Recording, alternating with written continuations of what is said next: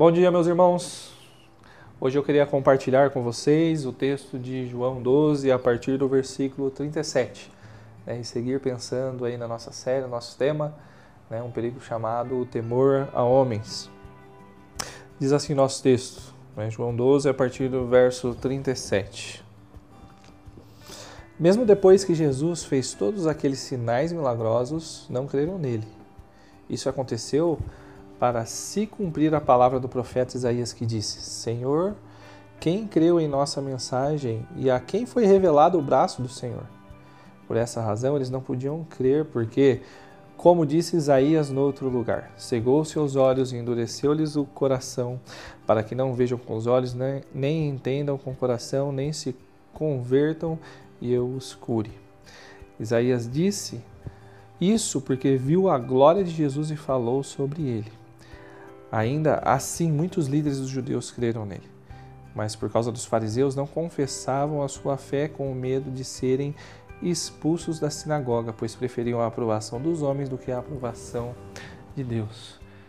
Né, mesmo depois da comprovação né, do nosso Senhor Jesus, né, com respeito, com relação à messianidade dele, por meio de sinais miraculosos, né, os milagres que nosso Senhor fez, a incredulidade dos judeus persistia.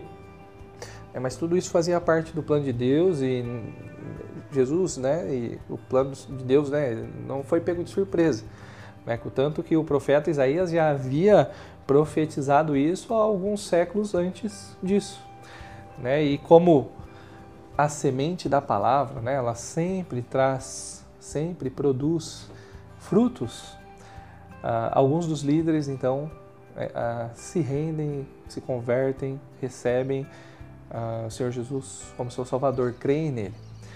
Mas o que deveria ser motivo de grande alegria, né, de entusiasmo, uh, acaba sendo motivo de temor, né, por causa que alguns deles viam que alguns de seus privilégios então seriam perdidos. Né, Para eles, a perda uh, de privilégios, né, e como exemplo aqui citado, uh, o deixar de ir na sinagoga, né, serem expulsos da sinagoga, era amargo demais. Né? E então o temor acabou ditando né, como seria o seu comportamento, como eles agiriam, quais seriam as suas atitudes, mesmo depois de eles terem recebido a Cristo. Né, e impediu que eles pudessem então desfrutar de uma vida plena da qual o Senhor nos oferece. Né, eles acabaram ah, se mantendo né, aprisionados ao temor né, de, dos homens, ao, invés, ao invés de depositarem né, ou dirigir né, o seu temor para o Senhor, né, o Deus poderoso, santo, criador.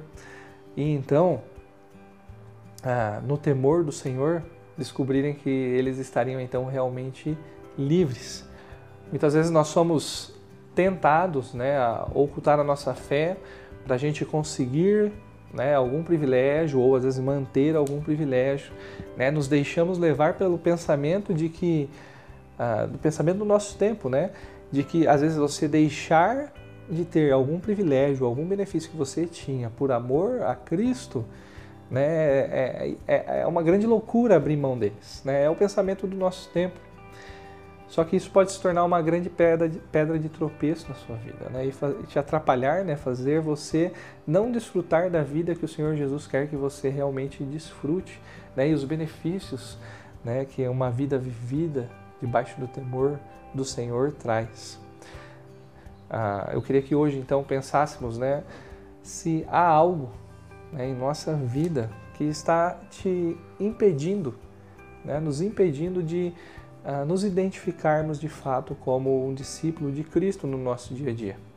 Né? Caso haja, né, e você avalie né, que realmente tem algumas áreas onde de fato uh, o Senhor não tem sido né, temido na nossa vida, que você possa então se arrepender, né, que você possa pedir perdão ao Senhor né, e de fato temer ao Senhor, né, amá-lo de todo o coração, né, que o intuito da sua vida seja realmente agradá-lo em tudo o que você fizer, e em tudo o que você fizer, então glorificar a Ele. Ah, que Deus abençoe o seu dia de hoje, né? que você tema Ele né? e agrade Ele em tudo que você fizer. Deus te abençoe, meu irmão.